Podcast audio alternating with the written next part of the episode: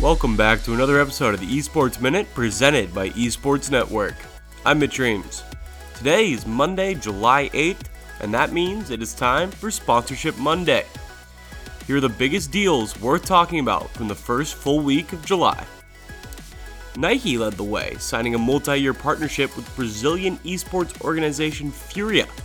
This deal shows that Nike's reportedly a $100 million deal with the League of Legends Pro League was just the start of the company's focus on esports.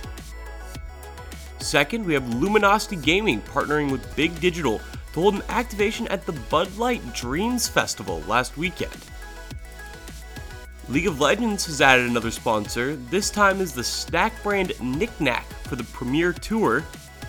Down in Florida, Misfits Gaming is partnering with Outerstuff to release a new line of apparel around the Misfits logo and the Florida Mayhem, the company's Overwatch League team. And in endemic news, Astralis and Logitech have signed a two year deal that will see one of the best CSGO teams use Logitech gear in all competitions. And speaking of gaming gear, SteelSeries, a leading headphone manufacturer, has a new owner after the majority stake was bought out by Axcel, a private venture capital firm.